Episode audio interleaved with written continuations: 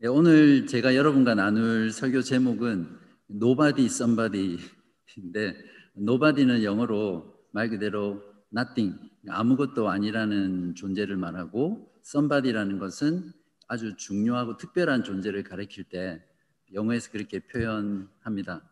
맞습니까? 네. 그래서 이 제목을 가지고 오늘 말씀을 여러분과 나누도록 하겠습니다. 제가 기도하고 시작하겠습니다. 자비와 긍휼이 풍성하신 하나님 아버지 감사합니다. 저희를 진리의 어둠 가운데 버려두지 않으시고 매주 이렇게 하나님의 말씀으로 찾아오시고 또 하나님의 말씀으로 우리들을 먹여 주셔서 감사합니다. 오늘 이 시간 우리들의 마음의 문을 열어 주시고 우리의 길을 열어 주셔서 하나님의 말씀 말씀이 잘 들리게 하시며 깨달아지게 하시고 그 말씀이 우리의 영혼의 깊은 곳에 자리 잡고 우리를 살아나게 하는 그런 복된 시간 되게 하여 주시기를 우리 주 예수 그리스도 이름으로 간절히 기도합니다. 아멘.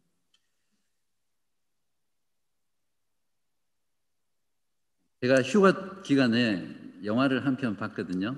어, 헨리 오세의 이야기를 그린 더 킹이라는 영화입니다. 거기 보면 이런 대사가 나옵니다. 헨리 5세가 왕이 되고 나서 그 전에 왕궁 밖에서 여자들과 술에 취해서 방황할 때 사귀었던 친구 존 폴스타프라는 사람이 있었거든요. 그 사람을 잊고 있다가 나중에 그 사람을 신하로 채용하기 위해서 찾아가는 대목에서 나오는 이야기, 말입니다.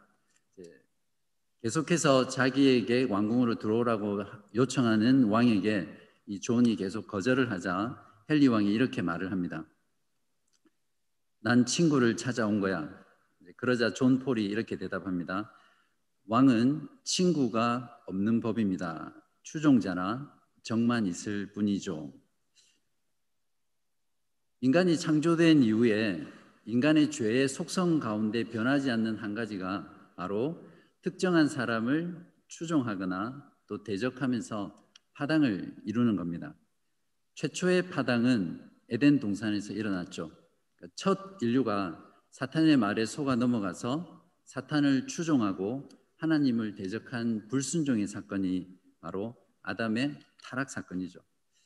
세상의 역사뿐만 아니라 성경에 나오는 이스라엘의 역사나 지금까지 교회의 역사를 보아도 파당을 이루면서 특정한 사람들을 추종하고 또 대적하고 그 가운데 시기하고 분쟁하는 그런 역사들로 점쳐 있는 것을 우리는 잘 알 수 있습니다.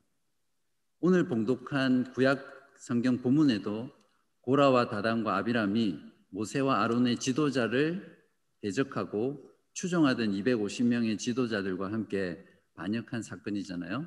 그 사건으로 인해서 하나님께 심판받는 그런 내용이었습니다. 교회 분열의 가장 큰 이유는 아마 대부분 특정 목회자나 또 교회 리더들을 지지하는 교인들과 또 그것에 반대하는 교인들이 서로 팔을 이루고 다투고 분쟁하는 그런 문제들이겠죠. 여러분 가운데서도 안타깝지만 이런 경험들을 해보신 분들도 계실 거라고 생각합니다. 보통은 교단에서 보다는 교회 단위에서 일어나고요. 또 작게는 소그룹이나 또 사역을 하는 팀에서도 이런 일들이 비일비재하게 일어나죠. 분명 예수 그리스도께서 십자가에 피 흘려 죽으심으로 하나로 만드시고 또 화평케 한 이 교회 공동체에서 왜 이런 끊이지 않고 시기와 분쟁으로 교회가 갈라지고 어, 몸, 몸살을 하는 그런 일들이 계속해서 일어날까요? 사도 바울은 오늘 본문을 통해서 그 이유와 해결책이 무엇인지를 우리에게 보여주고 있습니다. 이제부터 저와 함께 교회 분열의 이유가 무엇인지 또 그 해결책은 무엇인지 함께 오늘 본문을 통해서 찾아보도록 하겠습니다.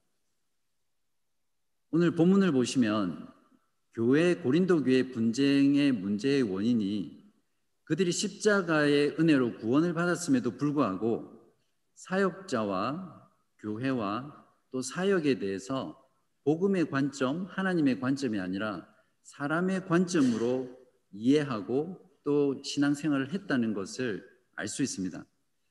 바라기는 오늘 말씀을 통해서 사역자와 교회와 그리고 사역이 무엇인지를 사람의 관점이 아니라 하나님의 관점으로 복음의 관점으로 이해하시고 하나님의 관점으로 이해하는 그런 시간이 되시기를 간절히 바랍니다.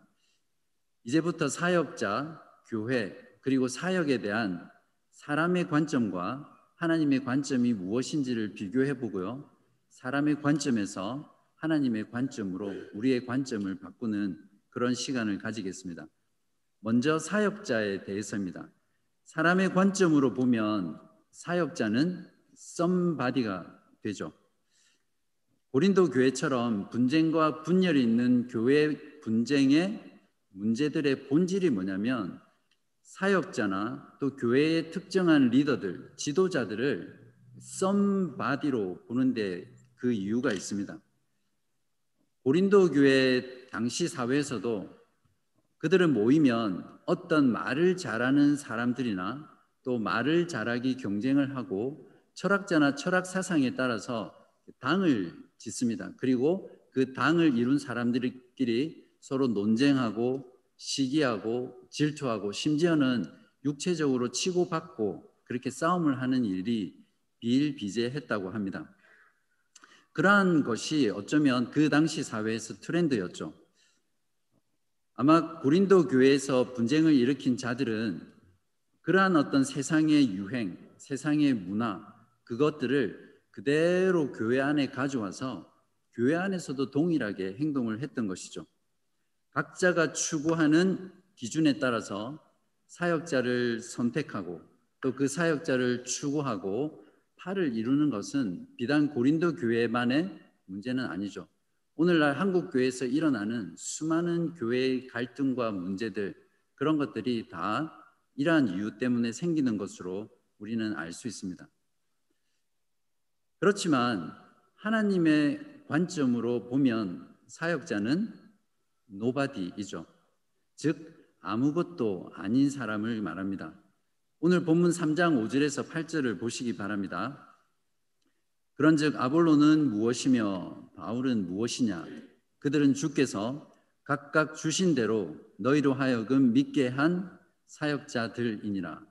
나는 심었고 아볼로는 물을 주었으되 오직 하나님께서 자라나게 하셨나니 그런즉 심는 이나 물 주는 이는 아무것도 아니로되 오직 자라게 하시는 이는 하나님뿐이니라. 심는 이와 물 주는 이가 한 가지이나 각각 자기가 일한 대로 자기 상을 받으리라. 바울이나 아볼로 같은 자들은 여기서 사역자라고 되어 있는데 이 사역자라는 말은 집사나 심부름꾼, 웨이터 이런 뜻의 의미입니다. 그런 사람들이 사역자라는 거죠. 그저 주인의 명령에 따라 주인이 고용한 것에 따라서 밭에서 밭에서 일하도록 고용된 일꾼에 지나지 않습니다.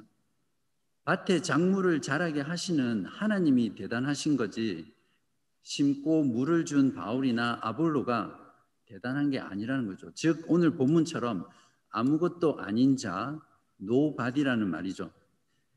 작물을 자라게 하시는 하나님을 바라보지 못하고 하나님이 보내신 농부들을 바라보고 그것을 추종하는 것은 하나님을 nobody로 여기는 것과 마찬가지입니다.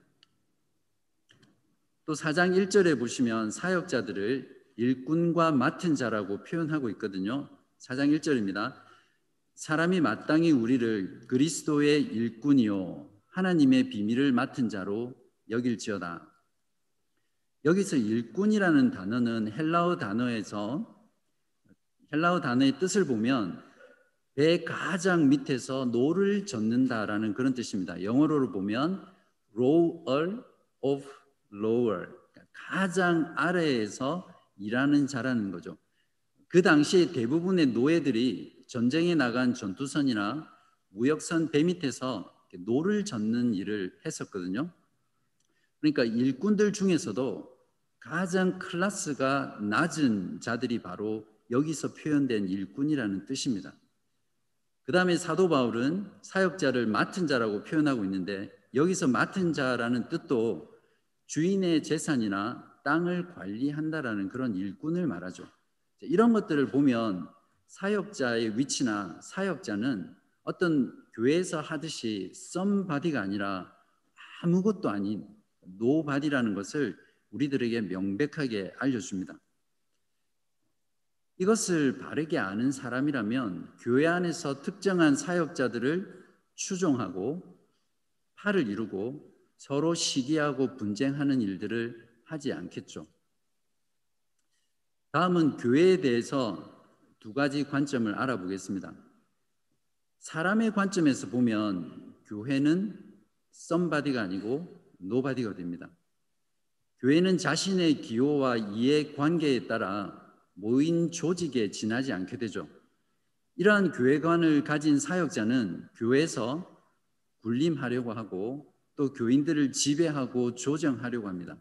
마치 자신이 교회의 주인인 것처럼 행사하죠. 예를 들면 한국에서 교회 세습의 문제로 많이 시끄러운데요. 교회를 세습하려는 목사나 또 그러한 세습을 지지하는 교인들은 교회를 사람의 관점에 따라 아무것도 아닌 nobody로 생각하기 때문에 그렇게 행동할 수 있는 것입니다. 이런 교회들이 우리 주변에 얼마나 많습니까? 이에 반해서 하나님의 관점으로 보면 교회는 정말 중요한 somebody죠. 3장 9절을 보십시오. 우리는 하나님의 동력자들이요 너희는 여기서 너희라는 것은 복수형으로 교회를 말하거든요.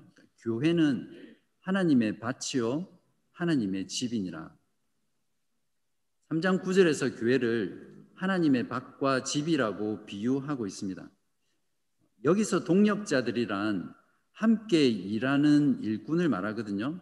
하나님의 동력자라는 것은 하나님의 속해서 하나님이 보내셔서 함께 일하는 일꾼들이다라는 뜻이 하나님의 동력자라는 말입니다. 또한 여기서 우리는 이라는 단어가 나오는데요. 이것은 사도들이나 바울 그리고 아볼로와 같은 사람들을 말합니다.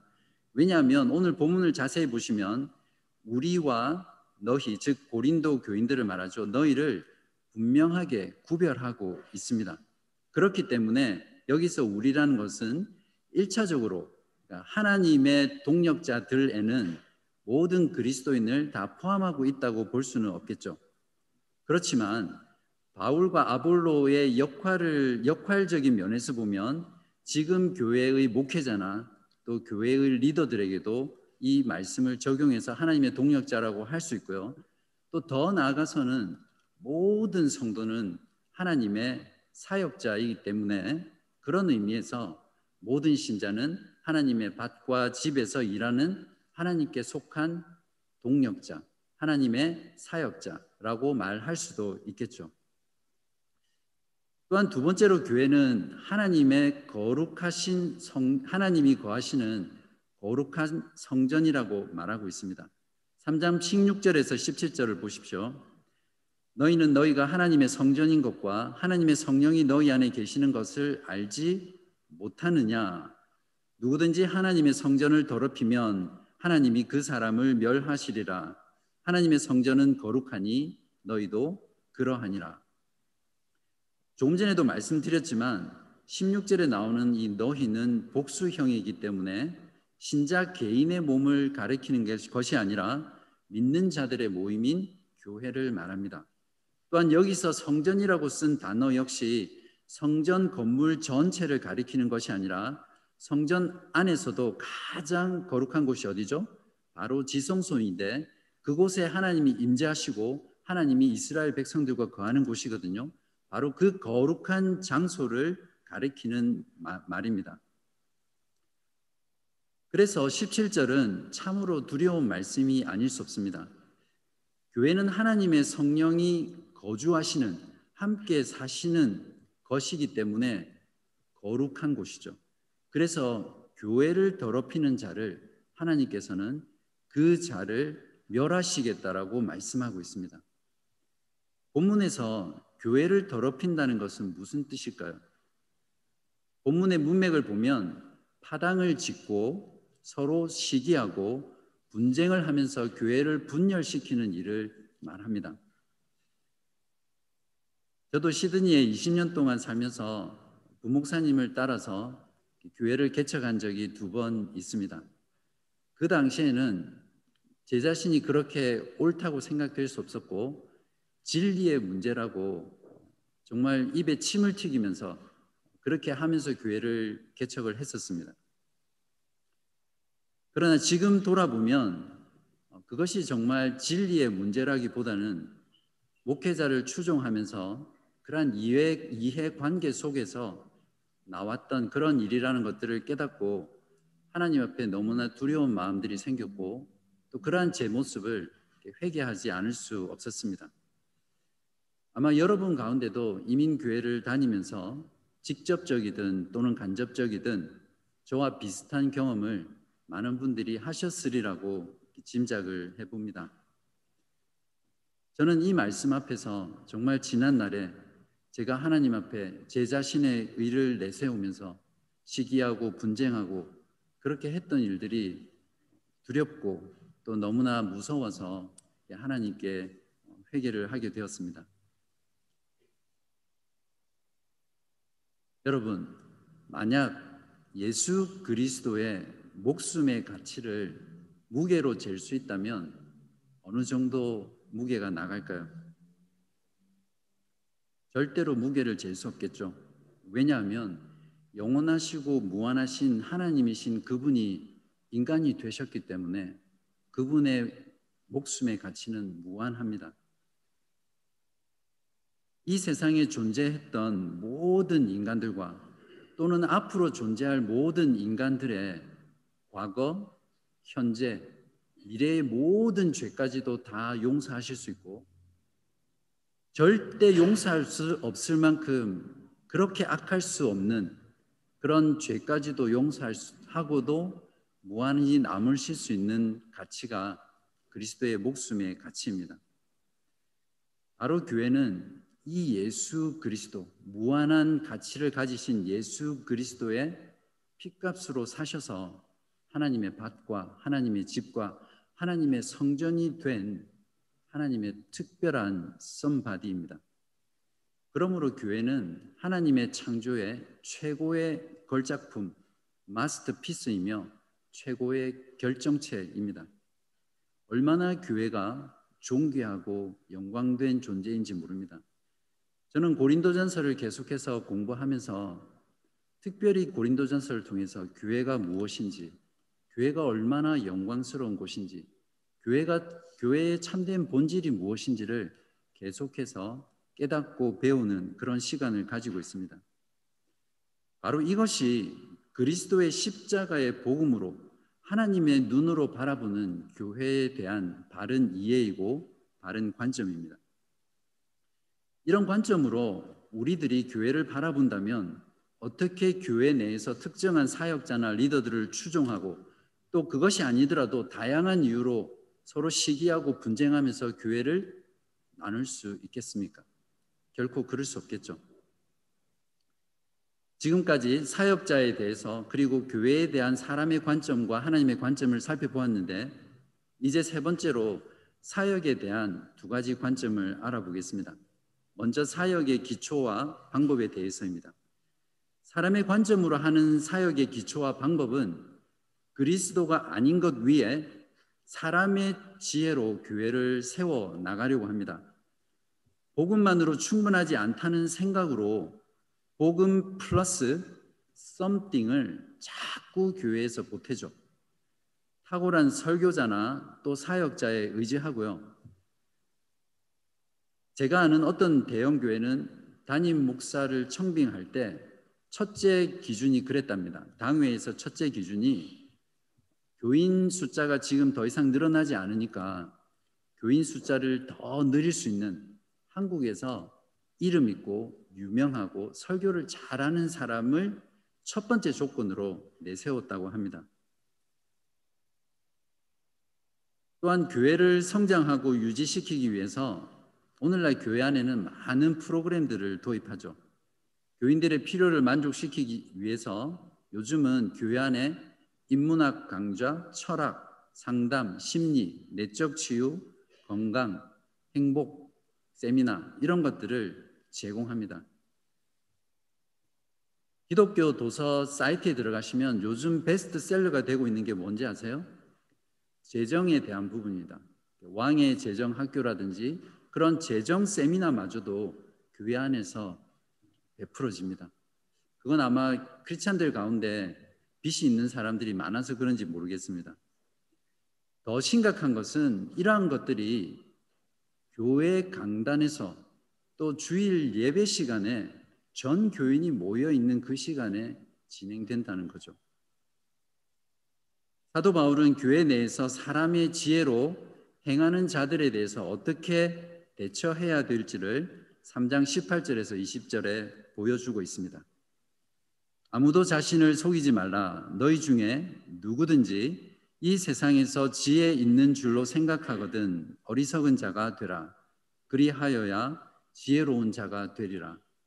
이 세상 지혜는 하나님께 어리석은 것이니 기록된 바 하나님은 지혜 있는 자들로 하여금 자기 꾀에 빠지게 하시느니라 하였고 또 주께서 지혜 있는 자들의 생각을 헛것으로 아신다 하셨느니라. 이에 반해 하나님의 관점에서 하는 사역의 기초와 방법은 그리스도의 터 위에 하나님의 지혜로 교회를 세워갑니다. 3장 10절에서 11절에 있습니다. 내게 주신 하나님의 은혜를 따라 내가 지혜로운 건축자와 같이 터를 닦아둠에 다른 이가 그 위에 세우나 그러나 각각 어떻게 그 위에 세울까를 조심할지니라 이 닦아둔 것 외에 능히 다른 터를 닦아둘 자가 없으니 이 터는 곧 예수 그리스도라 어떻게 사역하는 것이 하나님 하나님의 지혜로 하는 것이죠. 사람의 눈에는 어리석고 안 될 것 같지만 하나님의 능력과 지혜인 예수 그리스도 그분과 예수 그리스도께서 십자가에 못 박히신 것을 전하는 것입니다. 1장 21절에서 사도 바울이 말했죠. 하나님의 지혜에 있어서는 이 세상이 자기 지혜로 하나님을 알지 못함으로 하나님께서 전도에 미련한 것으로 믿는 자들을 구원하시기를 기뻐하셨도다. 여기서 전도라는 것은 영어로 preaching이라고 되어 있고 헬라어 말로는 선포하다, 큰 소리로 외친다라는 그런 말이거든요. 이렇게 미련해 보이는 십자가의 도를 선포할 때 하나님께서는 그것을 통해서 믿는 자들을 구원하신다는 거죠. 2장 1절에서 5절에도 보시면 형제들아 내가 너희에게 나아가 하나님의 증거를 전할 때 말과 지혜의 아름다운 것으로 아니하였나니 이것이 세상 지혜죠. 2절 내가 너희 중에서 예수 그리스도와 그가 십자가에 못 박히신 것 외에는 아무것도 알지 아니하기로 작정하였습니다. 내가 너희 가운데 거할 때에 약하고 두려워하고 심히 떨어노라. 내 말과 내 전도함이 설득력 있는 지혜의 말로 하지 아니하고 다만 성령의 나타나심과 능력으로 하여 너희 믿음이 사람의 지혜에 있지 아니하고 다만 하나님의 능력에 있게 하려 하였노라. 이것이 예수 그리스도의 터 위에 하나님의 지혜로 하는 사역입니다. 세상 사람들에게는 십자가의 복음은 오히려 믿지 못하도록 만든 하나님의 장치죠. 바울 당시의 십자가는 가장 치욕스럽고 가장 어리석고 가장 혐오스러운 것이었습니다. 그래서 쳐다보기조차 싫었던 것이 바로 십자가였어요. 그런데 하나님께서는 바로 그 십자가를 사용해서 하나님의 사람들을 하나님의 자녀들을 구원하시는 거죠. 세상이 자기 지혜로는 그렇기 때문에 결코 이 비밀을 알지 못한다라고 말합니다. 이 말도 안 되는 십자가의 도를 복된 소식으로 선포하고 외치라는 것이 하나님의 지혜입니다. 그런데 하나님께서는 불가능해 보일 것 같은 이 방법을 통해서 하나님의 백성들을 부르시고 구원해 내십니다. 성령의 능력으로 믿게 하시고 또 그것을 믿는 자를 구원해 내시는 거죠.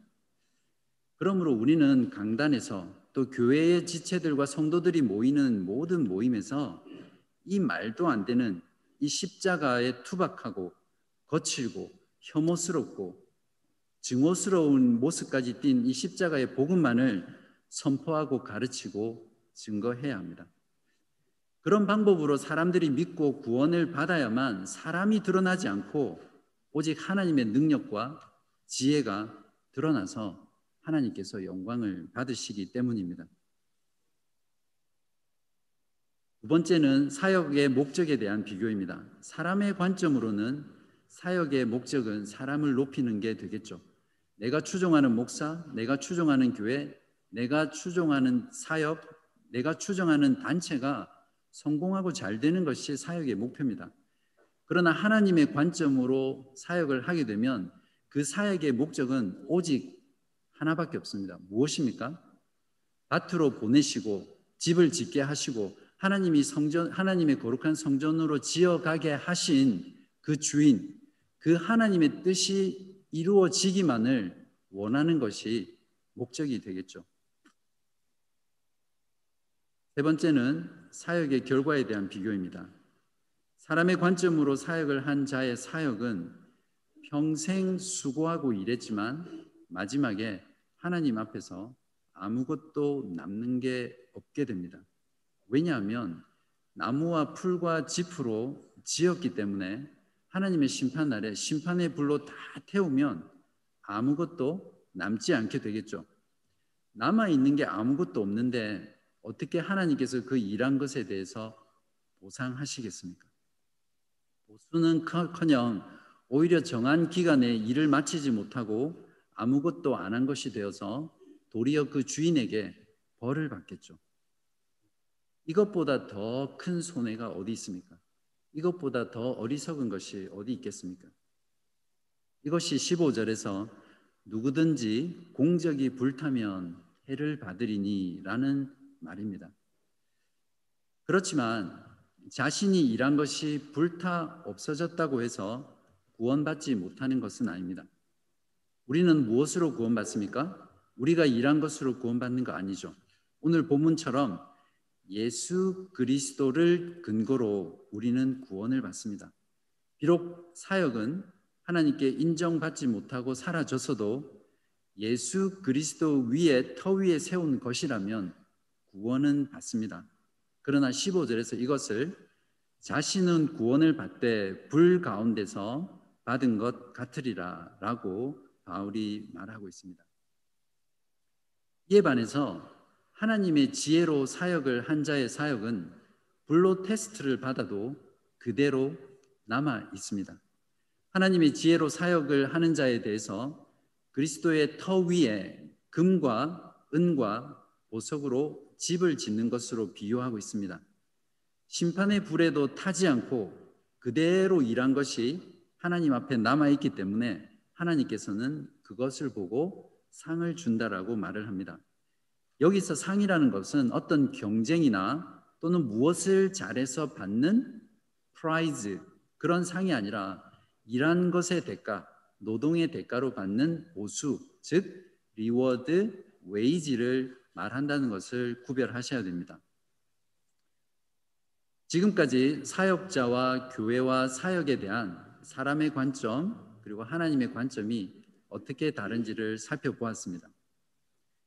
교회의 분쟁의 원인은 복음으로 하나님의 관점으로 사역자와 교회와 사역에 대해서 바라보는 것이 아니라 사람의 관점으로 그것을 바라보기 때문에 일어나는 것입니다. 하나님의 관점으로 교회와 사역자와 사역을 바라보게 되면 교회 안에서 어떤 사역자나 리더를 추종하거나 또 반대하면서 분쟁하는 일이 얼마나 하나님 앞에서 큰 죄인지를 깊이 깨닫게 됩니다. 혹시 여러분 가운데 지금까지 신앙생활 하시면서 사역자와 교회와 사역에 대해서 고린도 교회처럼 사람의 관점으로 신앙생활을 해 오셨다면 오늘 말씀을 통해서 하나님 앞에 회개하는 그런 시간을 가지시기 바랍니다. 그리고 거기서 멈추지 마시고 하나님의 관점으로 여러분의 안경을 갈아 끼우시기 바랍니다. 그러면 사역자와 교회와 사역에 대해서 다른 것이 보이게 되고 여러분의 신앙생활도 달라질 것입니다. 이제 사도 바울은 교회의 분쟁을 막고 교회의 하나됨을 지키기 위한 두 가지 실천적 명령을 주고 있습니다. 첫 번째 실천적 명령은 사람을 자랑하지 말라는 것이죠. 3장 21절에서 23절을 보십시오.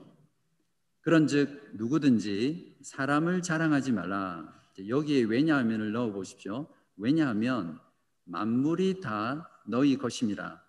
바울이나 아볼로나 게바나 세계나 생명이나 사망이나 지금 것이나 장래 것이나 다 너희의 것이요 너희는 그리스도의 것이요 그리스도는 하나님의 것이니라. 사역자나 교회의 리더들은 nobody입니다. 그저 하나님의 뜻에 따라 교회를 위해서 존재하는 존재이고요. 그들은 교회를 위한 농부요, 인부요, 또 하나님의 소유를 관리하는 그런 자들입니다. 사역자들뿐만 아니라 하나님께서는 교회에다가 세계와 생명과 사망과 현재와 미래까지도 다 주셨다라고 선언하고 있습니다. 하나님은 모든 것을 창조하신 창조주이시기 때문에 온 세상 만물과 모든 우주 만물 그 모든 것들이 하나님의 것이죠. 그리고 하나님은 그리스도에게 그 모든 것들을 맡기셨고 또 그 모든 것을 소유하게 하셨습니다. 그래서 우리가 그리스도를 믿음으로 말미암아 그리스도와 연합하여 그의 아들의 교제 가운데 들어갔기 때문에 그 모든 것이 우리의 것이 된다라고 사도 바울이 증거하고 있습니다. 여러분 이 사실 믿으세요? 저는 이 본문을 100번을 읽어도 질리지 않고 늘 새롭기만 하고 저에게 얼마나 하나님께 감사의 마음을 주는지 모릅니다. 저와 여러분이 정말 이런 사실들을 안다면 교회 안에서 결코 사람을 자랑하지 않겠죠. 교회 내에서 사람을 자랑하지 않아야 교회 안의 시기와 분쟁을 막을 수 있습니다. 바울의 실천적인 명령 두 번째는 아무도 판단하지 말라는 것입니다. 사장 5조를 보십시오. 그러므로 때가 이르기 전 곧 주께서 오시기까지 아무것도 판단하지 말라. 그가 어둠에 감추인 것들을 드러내고 마음의 뜻을 나타내시리니 그때에 각 사람에게 하나님으로부터 칭찬이 있으리라. 누군가를 추종하면 추종하지 않는 다른 사람들을 반대하고 또 판단하게 되어 있습니다. 그러나 하나님만이 일꾼을 일꾼이 행한 일을 판단하실 수 있는 자격이 있습니다. 같은 동료 일꾼이나 또 다른 주인이 남의 일꾼에 대해서 판단할 수 없겠죠. 마찬가지로 우리들은 모두 하나님의 일꾼입니다. 그래서 우리는 서로를 판단할 자격이 없습니다. 심지어는 오늘 본문 4장 3절처럼 자기 자신조차도 판단할 권리가 우리에게는 없습니다. 오직 그날에 주님께서만 우리들 각자의 마음 깊은 어둠 속에 꼭꼭 숨겨진 우리가 하나님을 위해서 일한다는 모든 것들, 모든 사역들, 모든 헌신과 섬김의 그 본래의 의도, 본래의 뜻, 본래의 추구하는 목적 그런 것들을 예수 그리스도께서 그날에 다 드러내신다는 겁니다. 그리고 그것에 따라서 판단하시고 우리에게 상을 주시고 칭찬하신다라고 말하고 있습니다. 그러므로 교회 내에서는 서로를 판단하지 말아야 합니다. 그것이 시기와 분쟁을 막을 수 있는 예방책이죠. 말씀을 맺겠습니다. 사랑하는 교우 여러분, 바라보는 위치가 바뀌면 전혀 다른 것이 보입니다. 운전석에서 보이는 것과 조수석에서 보이는 것이 전혀 다르죠. 시드니 타워를 밑에서 보는 것과 위에서 보는 것은 천지 차이입니다. 육지에서 바다를 바라보는 것과 페리를 타고 바다에서 육지를 바라보는 것은 보이는 풍경과 경치와 보이는 것이 너무나 다르죠. 마찬가지로 바른 신앙생활은 관점을 바꾸는 겁니다. 사람의 관점에서 하나님의 관점으로, 사람 중심에서 하나님 중심으로, 세상 중심에서 복음 중심으로 바꾸어 가는 것이 신앙생활의 핵심이죠. 이제 여러분은 교회의 하나됨을 깨뜨리고 교회 안에 시기와 분쟁이 일어나는 이유가 무엇인지 아셨습니까? 또 그것에 대한 해결책이 무엇인지 아셨으리라고 생각합니다. 바라기는 관점을 바꾸십시오. 지금까지 가지고 있던 사역자와 교회와 사역에 대한 관점을 바꾸시기 바랍니다. 그런 면에서 하나님의 관점에 따라서 저를 따라 한번 해보시기 바랍니다. 사역자는 nobody, 교회는 무엇입니까? 네, somebody. 사역자는 nobody, 교회는 somebody입니다. 그렇다고 저나 또 김경민 목사님을 정말 아무것도 아닌 그런 존재로 취급하지 마시고요. 저나 목사님도 또 운영위원이나 세워주기 그룹 리더나 사역 팀장이나 모든 리더십도 동일하게 썸바디인 교회의 몸된 지체잖아요. 특별히 말씀의 사역자들은 그 말씀의 권위 때문에 말씀이 방해받지 않도록 역사할 수 있도록 하기 위해서 존중해 주시고 배려해 주시고 또 동력해 주시기 바랍니다. 교회 안에서는 누구든지 사람을 자랑하지 마십시오. 또한 교회 안에서 그 어떠한 것도 그 누구도 판단하지 마시기 바랍니다.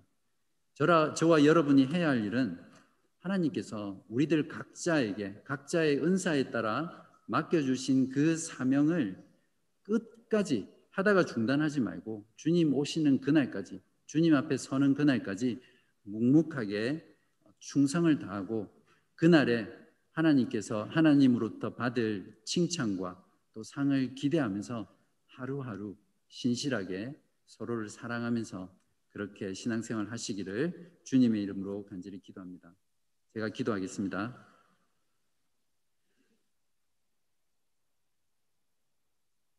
하늘에 계신 하나님 아버지 감사합니다. 오늘 말씀을 통해서 우리의 눈을 어, 변화시켜 주시고 사람의 눈으로 바라보았던 모든 것들에서 하나님의 눈으로 교회와 사역과 또 사역자들을 바라볼 수 있는 은혜를 주셔서 감사합니다. 아버지 하나님, 저희들은 너무나 연약하여서 때때로 하나님보다는 사람을 바라볼 때가 많고 예수 그리스도보다는 교회의 프로그램이나 또 교회의 많은 다른 것들을 바라볼 때가 많습니다.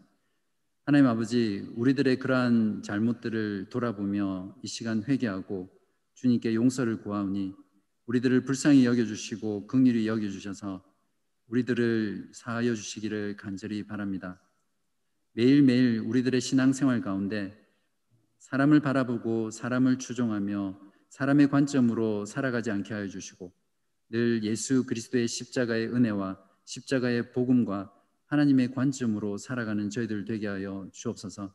교회 안에서 그 어떠한 시기와 분쟁으로 교회가 나누어지지 않도록 늘 깨어서 기도하게 하시며 자신을 돌아보며 서로를 격려할 수 있도록 도와주시고 사람을 자랑하거나 사람을 판단하지 않게 하여 주시며 우리에게 맡겨진 사명을 매일매일 묵묵히 말없이 순종하며 살아가는 저희 모두 되게 하여 주시기를 우리 주 예수 그리스도 이름으로 간절히 기도합니다.